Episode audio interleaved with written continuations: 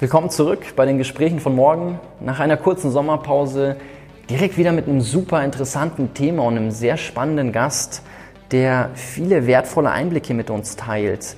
In ein Thema, was für viele vermutlich erstmal schwer greifbar ist. Da beziehe ich mich auch selber mit ein. Dr. Sandro Geiken ist der Direktor der Digital Society in Berlin und wir sprechen über das Thema Cyber Security. Und wir sprechen darüber, wie so Angriffe tatsächlich ablaufen, wie die geplant und dann umgesetzt werden. Wir sprechen über Schadsoftwaren und wie man sich als Individuum davor schützen kann, ähm, was man da für Initiativen ergreifen sollte. Da teilt Herr Geiken ein paar sehr wertvolle Tipps. Wir sprechen über neue Technologien wie zum Beispiel Blockchain, wo er eine sehr kritische Haltung einnimmt. Und ich muss sagen, dass es total wohltuend ist, Herr Geiken in seiner ungefilterten Meinung da auch, auch zuzuhören. Also er nimmt da kein Blatt vor den Mund. Wir sprechen auch über 5G, wir sprechen über China, wo er auch wiederum sagt, da müssen wir was anders machen, da müssen wir aufpassen, also sehr warnend unterwegs ist. Und ich wünsche sehr viel Spaß beim Zuhören. Wie gesagt, super spannend, was Herr Geiken teilt. Und ein letztes Thema, wo wir auch drüber gesprochen haben, ist das Hacker-Thema. Also welche Skills hat eigentlich ein Hacker? Welche Skills braucht der? Wieso sind die so gefragt? Und ja, viel Spaß! Hi, ich bin Jonathan Siel und willkommen bei den Gesprächen von morgen.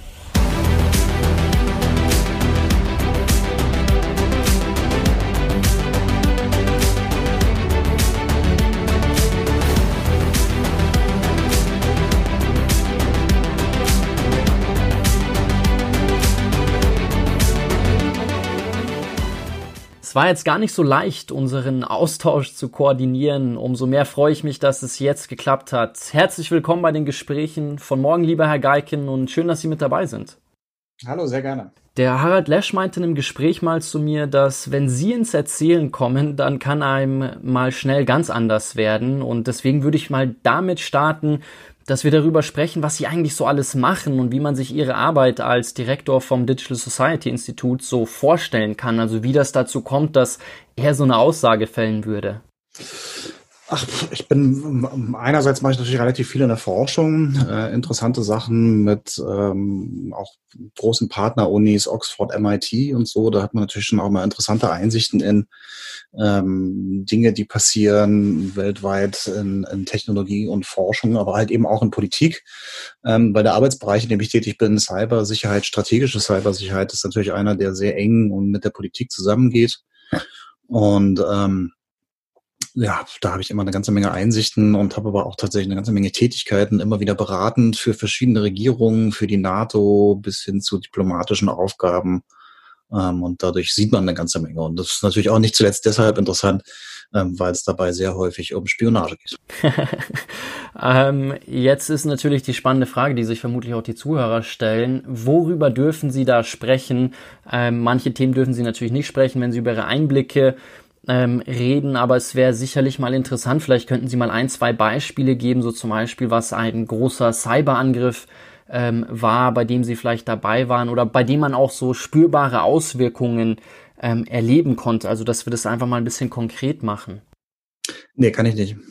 Davon also gar nichts oder wir können ja nee, einen also konkreten also die, Fall nehmen. Es gab nein, ja, es gab ja diesen Fall von Fälle sprechen, die auch in der Presse waren. Ja, alle anderen Sachen sind natürlich vertraulich. Klar. Also in der Presse war ja zum Beispiel die Uni Gießen, vielleicht könnten wir mal darüber sprechen. Die wurden ja angegriffen und ich denke, da wäre es vielleicht mal interessant, einfach zu hören, wer greift da an, mit welchen Interessen wird angegriffen, mhm. ähm, was sind da die Hintergründe? Also Uni Gießen wäre mir jetzt ein bisschen zu langweilig, da würde ich dann doch lieber ein anderes Beispiel. Also ein anderes Beispiel zum Beispiel, wo ich auch involviert war, ein bisschen was erzählen kann, waren diese Angriffe in Saudi-Arabien, mhm. UAE. Äh, das war eine Angriffsvariante, die hieß Sadara, das war vor zwei Jahren. Und ähm, da der Angriff war deswegen besonders, weil das ein Angriff war auf petrochemische Anlagen da unten. Mhm. Also Ölförderung, Ölgewinnung. Und es war ein Angriff auf äh, französische Elektronikkomponenten von der Firma Schneider, sehr hochwertige Komponenten eigentlich, die für die Sicherheit vor Ort zuständig waren. Also dass nichts äh, explodiert und äh, in Stücke geht und da ähm, war ich ein bisschen am Rand mit involviert an verschiedenen Stellen bei der Analyse, aber auch bei, bei, den, bei der Auswertung der Konsequenzen und dessen, was man dann tun muss. Und das war an der Stelle sehr interessant, weil das tatsächlich einer der ersten Angriffe war, die wir gesehen haben, der äh, darauf abgezielt hat, tatsächlich äh, viele Menschenleben zu kosten. Ja, also hat nicht ganz funktioniert. Ähm, der, der, der letzte, die letzte Stufe quasi, die Zündung äh, der Cyberbombe hat, haben sie falsch programmiert, aber ähm, es war definitiv so gedacht, dass sich die Anlagen da furchtbar überhitzen und dann äh, eine anfängt zu brennen und dann können Sie sich vorstellen, in so einer Ölförderung, wenn da irgendwie erstmal was anfängt, richtig groß zu brennen, unkontrolliert, dann äh, ist da ganz schnell ein riesiges Loch drin. Ja, und das sind dann so Dinge, in die man involviert war. Da war natürlich dann auch interessant die, die politische Dimension dahinter. Man vermutet natürlich, dass es der Iran war, mhm. äh, der da tätig war. Der Iran ist überhaupt in dieser ganzen Region sehr umfangreich tätig. Da hat man sich halt nachdem das mit dem Atomprogramm ja nicht geklappt hat, äh, erstmal vorerst nicht geklappt hat, hat man sich gesagt, gedacht, man braucht irgendwie trotzdem äquivalente Abschreckungsfähigkeiten und hat sehr massiv auf Cyberabschreckung gesetzt, dann tatsächlich. Ironischerweise das, womit die Amerikaner, äh, Amerikaner ja das Atomprogramm abgeschaltet haben. Mhm hat man dann äh, selber entdeckt als äh, doch sehr äh, beeindruckendes Wirkmittel und hat das ausgebaut. Und der Iran hat inzwischen eine sehr potente Cyberarmee, äh, die da in der Region halt auch immer wieder genau solche Dinge tut, um den Nachbarn zu signalisieren, hey, wenn ihr mir militärisch auf die Nerven geht, ich kann zurückschlagen. Ähm, von daher war das also aus mehreren ähm, Dimensionen interessant. Es war interessant zu sehen, dass man jetzt tatsächlich auch Akteure hat, die ähm, Menschenleben damit äh, riskieren wollen, was natürlich schon lange möglich ist. Also es ist überhaupt kein Problem mit Cyberangriffen auch äh, viele tausend Tote zu produzieren. Und ähm, die dazu auch fähig waren und die dazu äh, vor allen Dingen auch eine, eine interessante politische Dimension dahinter hatte, dieser ganze äh, äh, Nahostkonflikt, äh, Konflikt mit dem Iran, Mittlerer Osten und so weiter. Das war schon äh, interessantes Feld. Ich denke, das Spannende bei dem Thema Cybersecurity, jetzt vielleicht für Sie nicht so spannend, aber für die Zuhörer sehr spannend, ist natürlich immer die Frage nach der direkten oder der persönlichen Betroffenheit. Und jetzt als Laie hat man zum Beispiel durch, durch diesen Blackout-Bestseller mal einen Einblick bekommen, wie so ein Angriff eigentlich mal inszeniert, beziehungsweise wie lange der geplant wird und ähm, was da dann alles dahinter steckt. Ich weiß nicht, ob Sie das Buch gelesen haben. Falls ja, wäre es natürlich sehr interessant mal zu hören, inwieweit Sie sagen, das ist ein realistisches Szenario. So in etwa würde so ein Angriff ablaufen. Da sitzt dann ein Team zusammen und die ähm, planen genau, okay, wo gibt's Schwachstellen, wie mache ich das? Die sitzen vielleicht auch noch an verschiedenen Orten. Ja, äh, also ich habe das Buch nicht gelesen, äh, ganz bewusst nicht, weil äh, wenn es stimmt, dann ist es langweilig für mich und wenn es nicht stimmt, dann ärgere ich nur. Ähm, von daher ist, ist so Literatur immer nichts für mich. Ähm, aber die, wie man normalerweise vorgeht bei solchen Sachen, ist, dass man halt, äh, also man sucht sich halt ein Ziel aus, das ist dann die, die obere strategische Ebene, wo man sagt, ich will irgendwie massiv Geld verdienen an der Börse zum Beispiel oder will äh, in Banken rein, in Kryptogeschichten rein äh, oder ich will ähm, halt eben ein Chemiewerk, also eine petrochemische Anlage im Mittleren Osten zur Explosion bringen. Das sind also alles mögliche Szenarien, die man sich dann auf die Agenda setzen kann. Und dann muss man halt eben gucken, wie man ähm, wie man das erstmal abbildet. Da muss man also wissen, was ist denn die technische Seite dieser, ähm, dieses Targets. Ähm, was stehen da alles für Maschinen rum, ganz konkret? Äh, das, da muss man sich dann erstmal bemühen, sich da irgendwie so weit ranzupirschen, dass man äh, erfahren kann, was da alles drin rumsteht. Und gibt es auch eine ganze Reihe von technischen Maßnahmen, die man ergreifen kann. Ähm, das ist dann auch noch die Frage dahinter, ob man äh, das Internet benutzen will oder ob man auch ohne Internet äh, so einen Cyberangriff machen kann. Ähm, je nachdem hat man dann unterschiedliche Optionen. Dann muss man halt Schwachstellen finden in den Zieltechnologien. Meistens muss man da eine ganze Kette von Schwachstellen finden. Und dafür muss mhm. man dann Angriffe bauen, sogenannte Exploits. Auch das muss meist äh, eine Kette von Exploits sein, so eine sogenannte Attack Chain. Und ähm, wenn man die dann fertig hat, dann kann man loslegen. Ja. Dann braucht man auch gute Operator, also Leute, die auch wirklich hacken können. Ja, das ist nochmal eine andere Expertise als das Entwickeln von Hacks inzwischen. Mhm. Und ähm, dann kann man loslegen und dann, dann sieht so ein Angriff normalerweise so aus, dass man dann in der ersten Phase erstmal in das Ziel irgendwie reinkommt. Wenn man dann im Ziel drin ist, dann muss man eine Software im Ziel installieren, die einem die Administration dort vor Ort erlaubt. Ein sogenannter Implant. Und mit dem Implant kann man dann ähm, im Ziel arbeiten und dann halt eben je nachdem, was man dann vorhat, versuchen zu machen. Dann löscht man seine Spuren und verschwindet wieder. Ähm, in der Kriminalitätsforschung heißt es, dass je besser die Angreifer werden, im Normalfall umso besser werden dann auch die Abwehrsysteme. Im Cybersecurity-Bereich, auch in, in der Vorbereitung auf unser Gespräch, wenn ich Ihnen so zuhöre, dann habe ich das Gefühl bekommen, dass hier eigentlich primär die Angreifer besser werden. Also Sie haben ja gesagt, dass zum Beispiel irgendwie 300 der Fortune 500 Companies, die könnte man über Nacht lahmlegen oder ganze Atomkraftwerke in die Luft sprengen. sprengen. Mhm. Und ich stelle ja. mir da schon die Frage, also ähm, so, wer kann das ähm, und wieso ist es bisher nicht passiert und vor allen Dingen, wie kann man sich dagegen schützen? Ja.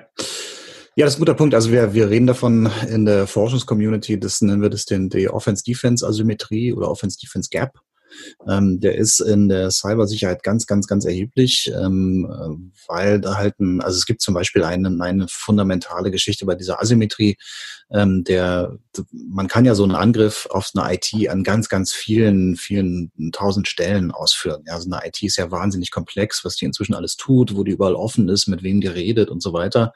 Das heißt, man hat eine sehr große ähm, äh, Attack Surface, nennen wir das, also eine Oberfläche zum Angreifen und muss dann auch nur das da den, den schwächsten Punkt finden und einmal rein und dann hat man ja schon gewonnen als Angreifer. Als Verteidiger dagegen muss man alle Punkte andauernd gleichmäßig hoch schützen mhm. und das ist bei so einem komplexen IT-System natürlich völlig unmöglich. Ja. Deswegen versucht man oft so Konzepte zu fahren, wo man dann erzählt von Kronjuwelen oder Kernassets und lalala wo man sagt, okay, ich weiß, ich kann mich nicht selber schützen, aber das hier sind meine drei wichtigsten Dinge, die ziehe ich jetzt in so einen Hochsicherheitsbereich und da ziehe ich echt alle Welle drum und keiner kann da rein oder raus, ohne digital äh, äh, total durchleuchtet zu werden. Und ähm, das, das sind so Versuche, die man dann hat. Aber im Großen und Ganzen muss man sagen, dass alles schon noch sehr offen und verwundbar ist. Ja, auch wenn sich in den letzten Jahren da viel getan hat und viel investiert wurde, aber auch viele der Sicherheitstechnologien selber sind dann nicht so gut und äh, selber noch angreifbar. Einige erhöhen sogar die Angreifbarkeit, ironischerweise, weil sie dann auch noch schlecht geschrieben sind und dann eigentlich nur noch mehr Angriffsoberfläche bieten. Ja, äh, warum passiert nicht mehr? Das, äh, das ist so die andere Seite äh, der Geschichte. Also Hackerangriffe, auch wenn das alles jederzeit total möglich ist, ist es nicht einfach. Ja, es ist mhm. absolut nicht trivial. Also ähm, klar, wenn man, wenn man richtig gute Hacker hat, dann kommt man überall rein und kann alles machen, aber die muss man erstmal kriegen. Davon gibt es nämlich nicht so viele. Ja, das war auch ein, ein furchtbarer äh, strategischer Fehler, den der Westen gemacht hat, insbesondere Europa, weil sie da noch sehr blauäugig waren. Die haben dann gedacht, ah ja, na gut, dann äh, müssen wir jetzt irgendwie Cyberwar machen und Cyberaufklärung und die Polizei muss sich in Handys von Kriminellen reinhacken und so weiter. Dann machen wir jetzt mal ein paar hundert Stellen hier, ein paar hundert Stellen da und dann kommen die Hacker alle und wir können irgendwie alles machen. Ähm, und das war einfach eine ganz furchtbare Fehleinschätzung, die sie auch völlig hätten vermeiden können, wenn sie mal mit einem einzigen richtigen Experten aus dieser Community geredet haben, was sie offensichtlich alle nicht gemacht haben. Ähm, denn es gibt halt immer pro Land gibt es irgendwie zwei, drei Handvoll wirklich richtig gute Hacker, ja, die sowas überhaupt können, entwickeln können, dann, dann auch äh, integrieren können und durchführen können. Und ähm, das, das ist also sowas, was, was relativ schwierig überhaupt auch zu gestalten ist und relativ schwierig zu bauen ist. So ein, so ein Angriff und dann so ein gutes Attack-Team äh, zusammenzustellen, ist auch schwierig.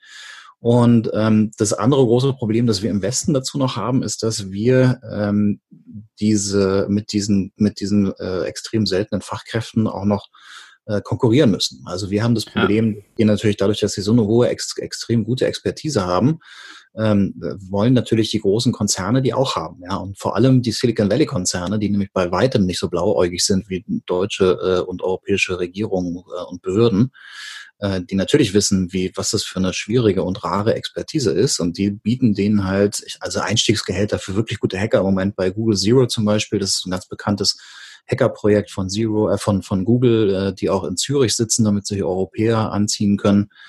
Ähm, da kriegt man als äh, frisch von der Uni gefallener Hacker oder noch nicht mal mit Abschluss, kriegst du schon 300 bis 350.000 im Jahr als Anfangsgehalt.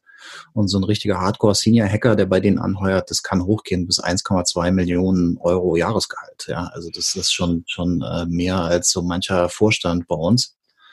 Äh, dass die kriegen. Und dann haben sie natürlich das Problem, wenn sie jetzt äh, so eine Regierungsbehörde sind und sie sitzen irgendwo im Vorort von München. Das Beste, was sie zahlen können äh, mit allen Zulagen, ist 80.000. Und dann müssen sie aber auch einen Universitätsabschluss haben und diverse andere Qualifikationsmerkmale.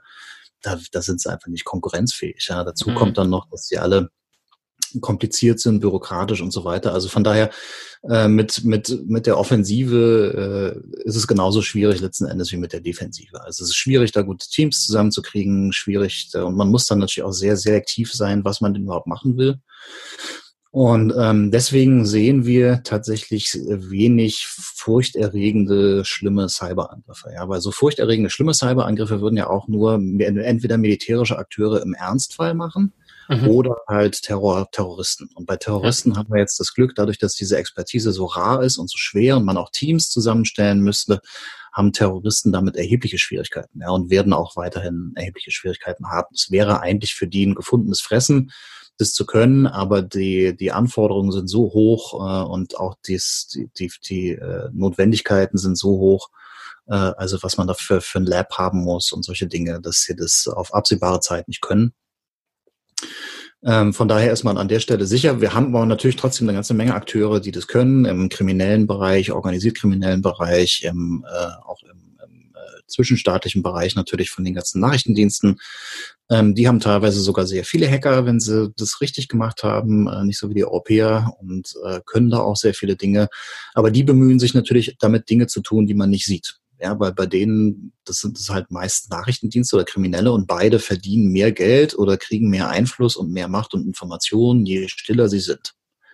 Das heißt, die haben alle ein Interesse daran, äh, Operationsvarianten äh, sich auszusuchen und die auch auf eine Art und Weise durchzuführen, ähm, dass man möglichst unsichtbar bleibt. Und das ist auch das, das andere große Problem, das wir haben an, an Cybersicherheit und strategischer Cybersicherheit. Man sieht eigentlich nichts. Ja, also man sieht immer mal wieder sowas hochpoppen in den Medien, hier ein Vorfall, da ein Vorfall. Manchmal kommen große Vorfälle auch tatsächlich mal ins Licht.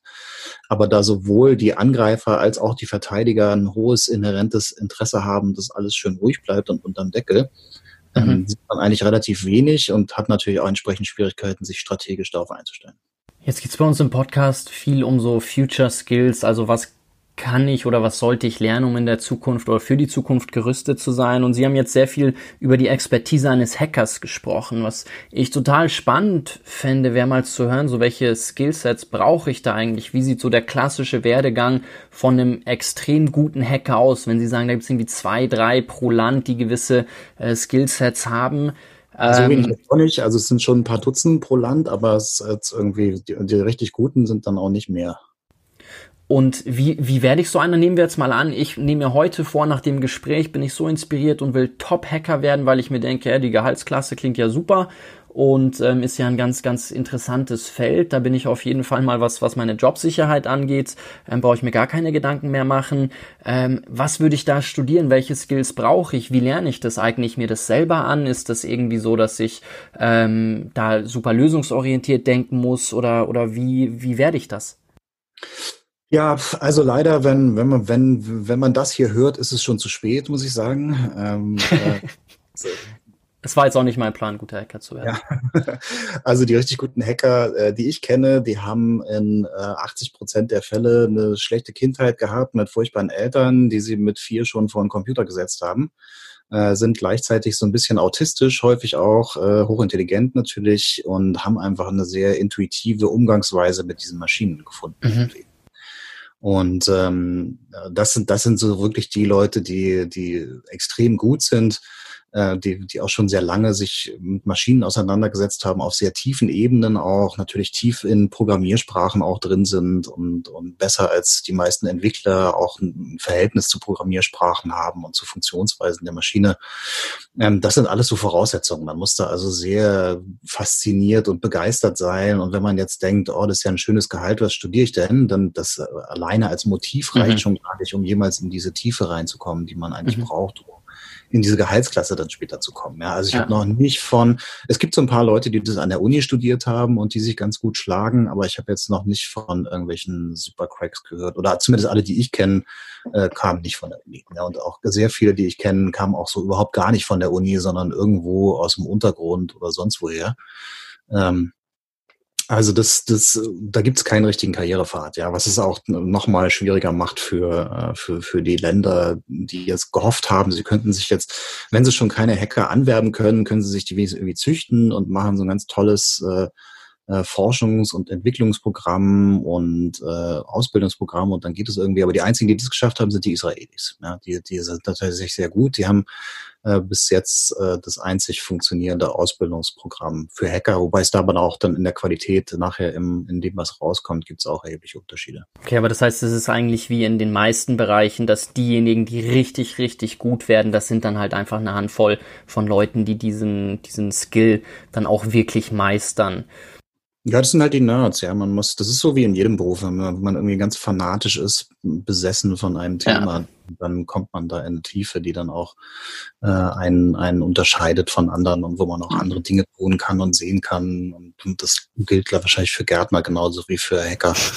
Aber hier prägt sich halt besonders aus. Wie ist denn das so mit so einem Seitenwechsel? Gibt es eigentlich viele Hacker, wie man es dann vielleicht in Filmen sieht, die dann zum IT-Sicherheitsexperten werden und sich eher dann gucken, okay, ähm, ich habe auch immer wieder davon gehört, dass sich Großkonzerne Hacker dann reinholen, die versuchen, das System zu hacken, dass die Verteidigung besser werden kann. Gibt das viel so, so einen Seitenwechsel oder, oder wie kann ich mir das vorstellen? Äh, also äh, ja und nein. Es gibt natürlich gibt in, Israel zum Beispiel ist da so ein, so ein Beispiel. Da gibt es sehr viele von diesen Offensivhackern, die dann irgendwie Firmen gründen, die Defensivprodukte bauen.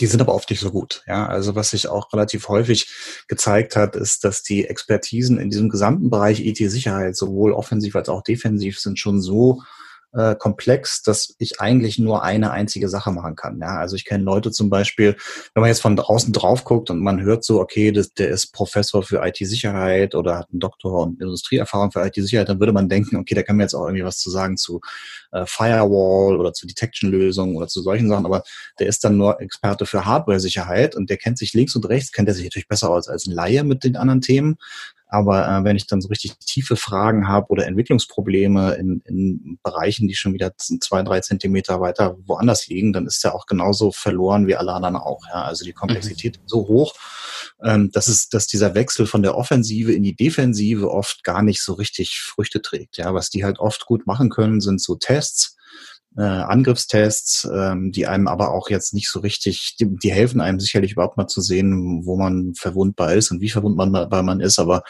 ähm, die, die helfen einem nicht so richtig in der Härtung der Systeme, ja, weil man kann nächste Woche wieder einen Test machen, dann kommt er wieder rein. Ja, von daher ist es ja. auch noch so Kommt auch an, wie gut die sind, ja, wenn sie mhm. nicht so gut sind, nicht rein, aber von daher ist es auch nicht immer so eine sinnvolle Maßnahme. Aber ansonsten, also es gibt immer viel Gerede von diesen Seiten bei Hackern und dann die ja. dunkle und die helle Seite und dieser ganze Schwachsinn. ähm, also das ist alles Bockmist, ja, meiner Meinung nach. So die, die, das ist halt eine Expertise, eine technische Expertise und äh, der, das kann man zum Guten und zum Schlechten wenden. Es gibt sicherlich eine ganze Menge äh, böse Hacker in Anführungsstrichen, die also Firmen wie, ähm, wie heißen die, in Dark Matter in, in äh, Saudi-Arabien helfen, Überwachungswerkzeuge zu bauen, die dann an autoritäre Regime ausgeliefert werden, wo dann irgendwie politische Aktivisten verhaftet werden. Das ist sicherlich grauenhaft. Ähm, aber äh, es gibt auch genauso viele Hacker, die, die genau solche Technologien bauen, um die dann an äh, Behörden, aufrechte Behörden in, äh, in den USA oder in, in Europa zu liefern, damit die dann damit Menschenschlepper und äh, solche Sachen identifizieren können. Ja, und dann in dem Fall finde ich, ist es eine sehr gute äh, mhm. Anwendung der Expertise. Ja. Also diese ganzen, ja, ja, ist vielleicht nur so eine Seitennote noch zu diesen ganzen Seiten links und rechts und oben, unten und hell und dunkel. Dankeschön. Ähm, ich habe in einem Artikel gelesen, dass es circa so eine sechsstellige Anzahl ähm, von, von, von Schad, also eine, eine sechsstellige äh, Zahl von Schadsoftware gibt, die jeden Tag neu rauskommt, allein in Deutschland. Und ähm, ich weiß jetzt nicht, ob das genau stimmt, aber scheinbar ist die, ist die Zahl immens groß. Mich würde interessieren, wie so eine Schadsoftware eigentlich entsteht, wer die erstellt, ja. wieso die erstellt wird, welchen Schaden die anrichtet. Ja, also ich meine, das mit diesen Hunderttausenden von Schadsoftware jeden Tag, das ist so dämliches Marketinggeschwätz von der Telekom.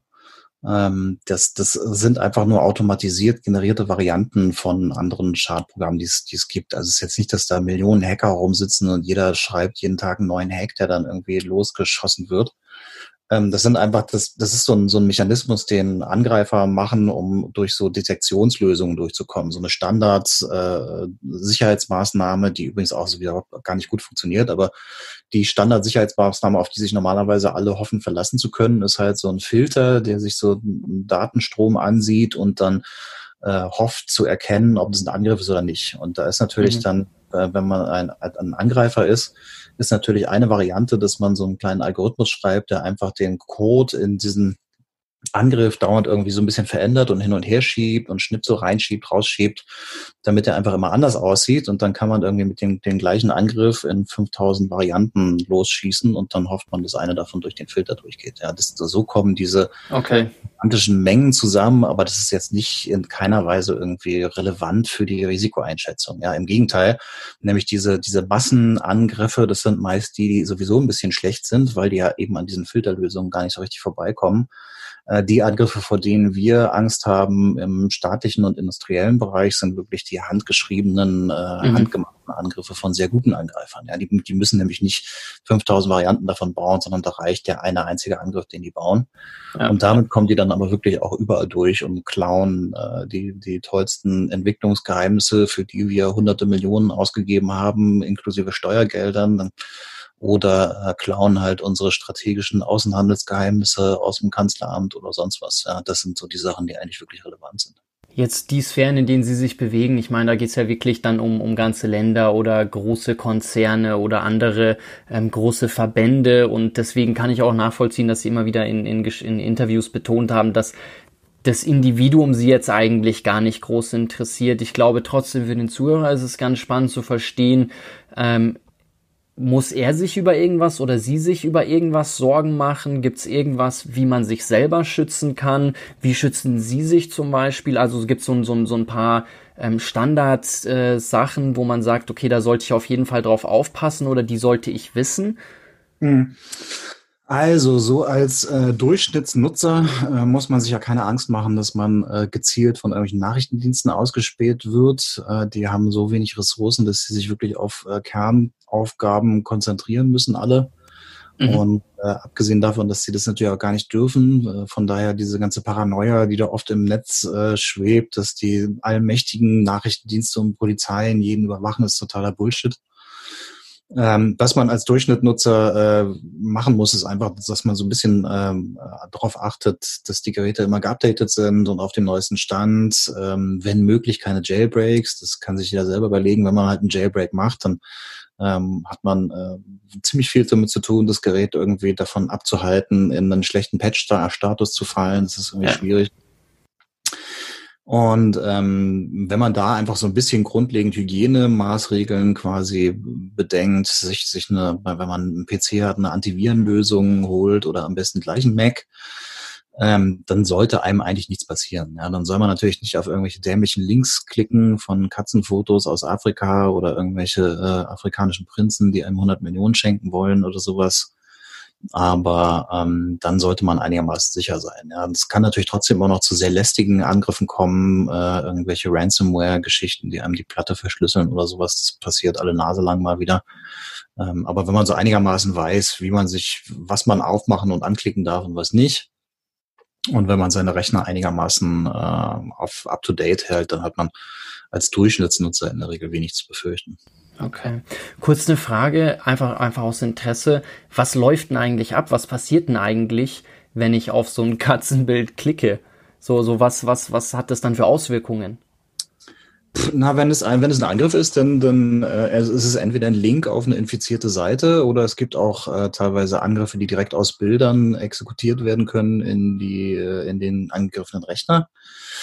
Und ähm, dann passiert das, was der Angreifer möchte. Ja, entweder er ist dann auf der Maschine und versteckt sich da irgendwo und benutzt die Maschine als äh, Teil eines Botnetzes, um Spam rauszuschicken oder irgendeinen oder irgendwelche Denial of Service Angriffe okay. zu bauen, also Massendatenanfragen auf andere Webseiten von Banken, die dann irgendwie Geld bezahlen, damit es aufhört. Oder ähm, man kann auch andere Rechner kapern, um dann illegale Inhalte zu surfen, um dann über einen anderen Rechner ins Darknet zu gehen und sich dann da irgendwas zu kaufen oder anzusehen, was illegal ist. oder äh, man äh, schließt den Rechner halt ab, ja, macht dann so einen Ransomware-Angriff und dann muss man irgendwie 200, 300 Euro bezahlen, um den wieder freizuschalten und sowas. Also okay. das, sind, das hängt davon ab, was der Angreifer möchte. Sie meinten gerade ähm, oder direkt einen Mac kaufen. Was macht eigentlich die Mac so gut? Ähm, also das eine ist, dass die, dass die Macs einfach ein anderes System sind, das bei Hackern jetzt nicht so wahnsinnig bekannt ist. Also es ist einfach so, dass das in der Offensiv-Community war der Fokus immer sehr auf Linux und auf Windows und nicht so mhm. sehr auf Macs. Gibt es eine ganze Reihe von Mac-Hackern, aber das ist so eine sehr kleine Subkultur in der Hacking-Community im Westen zumindest. Im Osten gibt es eine ganze Menge Hacker, die Macs hacken können, aber die sind alle in Staatsdiensten. Von daher äh, gehen die jetzt zum Durchschnittsbürger auch nicht so auf die Nerven. Und aus der Perspektive ist es ganz gut. Die andere Geschichte ist aber auch, dass, dass äh, Apple sich auch sehr früh, sehr systematisch und auch sehr architektonisch Gedanken gemacht hat um Sicherheit. Ja, also die sind schon auch sehr bemüht, dass da nichts passieren kann und äh, haben tatsächlich auch viele Sachen. Apple denkt ja immer sehr systematisch über seine Produkte nach und sehr, sehr ja. architekturfokussiert über seine Produkte nach. Und ähm, das ist eigentlich das Beste, was man machen kann bei, bei IT-Sicherheit, wenn man Sicherheit quasi als Architekturmerkmal mit einbaut.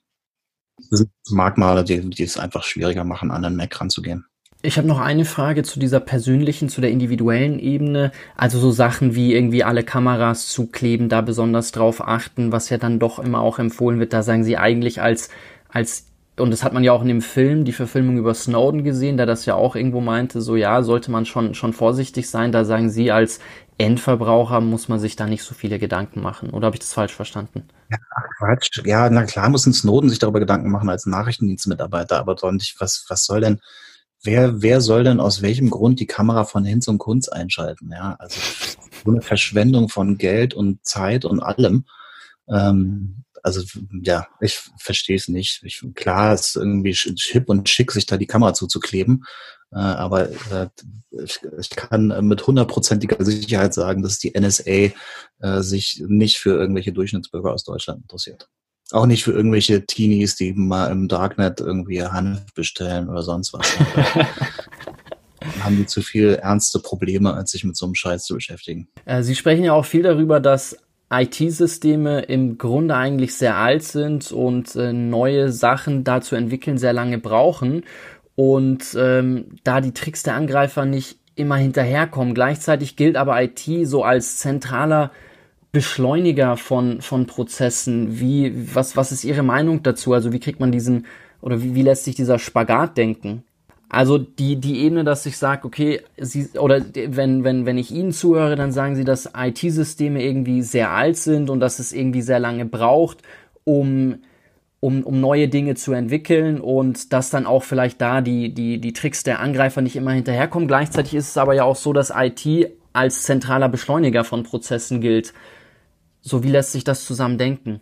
Ja, sehr schwierig. Also wir haben immer, immer große Probleme, wenn ganz schnell IT irgendwo reinkommen soll, Digitalisierung reinkommen soll und das passiert auf Basis maroder Systeme. Ja, das ist halt leider sehr häufig so. Ist jetzt gerade auch bei Internet of Things sehr häufig so. Mhm. Ähm, dann, dann macht man sich natürlich massiv angreifbar und macht eigentlich auch sicherheitskritische Prozesse angreifbar, die gar nicht überhaupt erreichbar sein dürften übers Internet. Also das ist schon ein großes Problem und auch ein großer Streit, den man immer wieder hat, auch mit Industrien, teilweise kritischen Infrastrukturbetreibern und so weiter. Was dürfen die denn eigentlich? Ja, einerseits haben sie natürlich total den Druck, dass sie es müssen und alle sagen, du musst jetzt hier mal digitalisieren und so weiter. Andererseits machen sie sich damit aber total verwundbar. Wir hatten jetzt gerade wieder ähm, in den Nachrichten, dass Medizinprodukte wieder verwundbar sind. Herzschrittmacher kann man hacken, Insulinpumpen kann man hacken. Das sind natürlich alles Sachen, wo man massenhaft auch Menschen umbringen kann. Ja. Und das ist so ein Beispiel, wo man halt dachte, man muss jetzt schnell digitalisieren, zigtausend Funktionen reinbringen, WLAN-Funktionen, damit man bequem zu Hause auf der App sein Herz beobachten kann und so eine Kacke. Also mach's jetzt absichtlich ein bisschen schlechter. Es hat schon auch wichtige Funktionen für den Arzt, der dann früh informiert werden kann und so weiter. Aber es ist natürlich auch angreifbar. Und ähm, da haben wir bis jetzt nicht so richtig gute Wege gefunden. Ja, es gibt äh, aus der Rüstungsindustrie äh, über initialisiert über die DARPA und und solche Institutionen gibt es schon Vorstöße, dass man äh, Modernisierungswellen nutzt, um auch wirklich wie Apple quasi neue Sicherheitsarchitekturen zu bauen.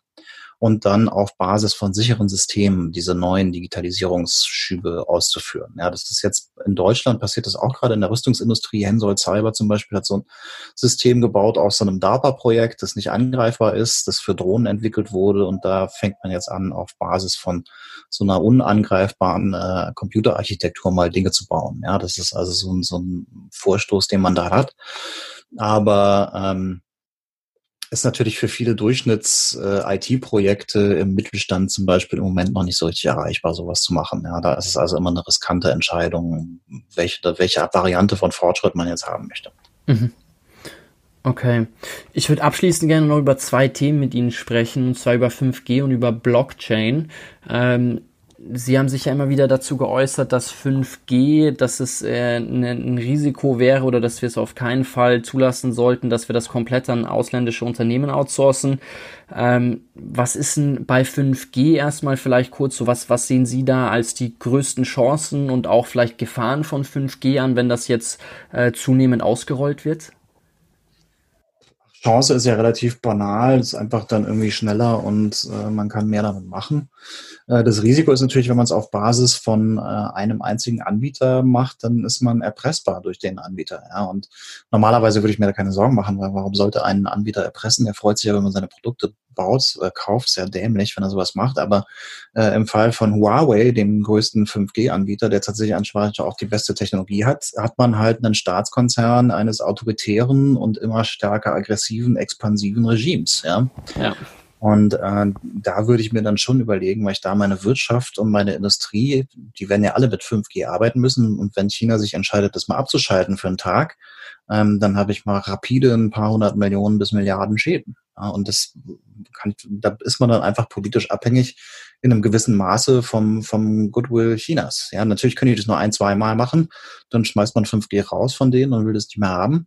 Aber ein, zwei Mal machen können sie es halt oder andeuten, dass man das könnte oder irgendwas drosseln in anderen Ländern oder sonst was. Also ähm, ich, ich finde einfach prinzipiell sollte man autoritäre Staaten, Staatskonzerne nicht doch extra fördern. Sowieso ja. äh, und denen da noch einen Innovationsvorsprung gönnen, gerade wenn sie die Hälfte davon geklaut haben von uns. Äh, da finde ich, muss man jetzt nicht noch belohnen, indem man die jetzt auch noch das 5G-Netz ausstatten lässt. Und ähm, der andere Punkt ist halt, dass man sich da auch wirklich zur Geisel macht. Ähm. Haben Sie viel mit China zu tun? Immer wieder, ja. Wie sehen Sie da die Entwicklung, wie dort Daten genutzt werden, um, ja, wie, wie Sie es eigentlich sagen, autoritäres ein, ein Kontrollregime aufzubauen? Weil Albtraum, ähm, absoluter Albtraum, ja. Also China ist echt eine Katastrophe und ich ärgere mich auch jedes Mal bei jeder Konferenz, bei der ich bin zur Außensicherheitspolitik, sage ich das auch der Regierung, dass sich bitte mal jemand ähm, um, äh, um diese furchtbaren Unterdrückungstechnologien in China kümmern müsste. Ja, das ist und das mal anprangern müsste und zwar ein bisschen, ein bisschen mehr als mal so eine äh, leicht aggressive Seitennote in irgendeinem Schreiben. Das ist wirklich, die, die bauen ein totales Überwachungssystem da, ja, und das ist fast lückenlos äh, mit Umerziehungslagern, die dann dahinter stehen als Konsequenz. Das ist also echt ein, ein ganz furchtbare Technologie, die da gebaut wird. Was kann man denn dagegen tun? Also ich habe äh, vor kurzem mit dem deutschen Philosophen, mit dem Markus Gabriel, der, der immer wieder in China war, auch gesprochen. Und der meinte, ein Hauptproblem liegt, äh, besteht auch darin, dass wir gefühlt die Chinesen einfach gar nicht verstehen. Ich fand das total krass, als er erzählt hat, irgendwie wie viele Westler irgendwie halbwegs Chinesisch äh, stehen, äh, lesen und, und, und verstehen können, ähm, wie viele von denen uns verstehen können, aber wo würde man dann denn da ansetzen? Also ist ja gefühlt zunehmend immer mehr auf dem Weg zu so einer Übermacht. Ja, eben. Deswegen kann man auch relativ wenig machen. Äh, also das, das, ich, das Einzige, was mir auch China-Experten sagen, China, äh, Chine Chinesen, dadurch, dass sie relativ leninistisch auch geprägt sind, nehmen einen nicht für voll, wenn man irgendwas nur mündlich anmahnt. Ja, also mhm. das ist für die Propaganda und äh, auch wenn der Westen denen mal sagt, jetzt lasst es mal, dann denken die, wir tun das nur, damit unsere eigene Bevölkerung denkt, wir sind die Guten, aber eigentlich interessiert uns das gar nicht. Und in China zählt immer nur, wenn, wenn einen was interessiert, dann macht man das mit Druck. Ja, mit Handlungen, mit Sanktionen oder mit Flugzeugträgern, die da im südchinesischen Meer rumschippern. Äh, so signalisiert man, dass einem das Thema wirklich ernst ist. Aber da sind wir natürlich äh, meilenweit davon entfernt und nicht zuletzt auch schon aufgrund der wirtschaftlichen Abhängigkeit äh, unserer Industrie zu China. Ja, also wir werden da ja. jetzt nicht äh, die harte Tour machen. Und äh, da die Chinesen nichts anderes als die harte Tour akzeptieren, tolerieren wir das sozusagen. Okay. Ähm, wir hatten vor kurzem hier bei uns im Podcast mit Julian Hospen Blockchain-Experten zu Gast. Mich würde abschließend noch interessieren, wie sehen Sie die Blockchain-Technologie als Sicherheitskonzept? Sehen Sie das als eine Möglichkeit an, wo man sagt, okay, das, das könnte gewisse Sicherheitslücken schließen? Ja. Oder ja?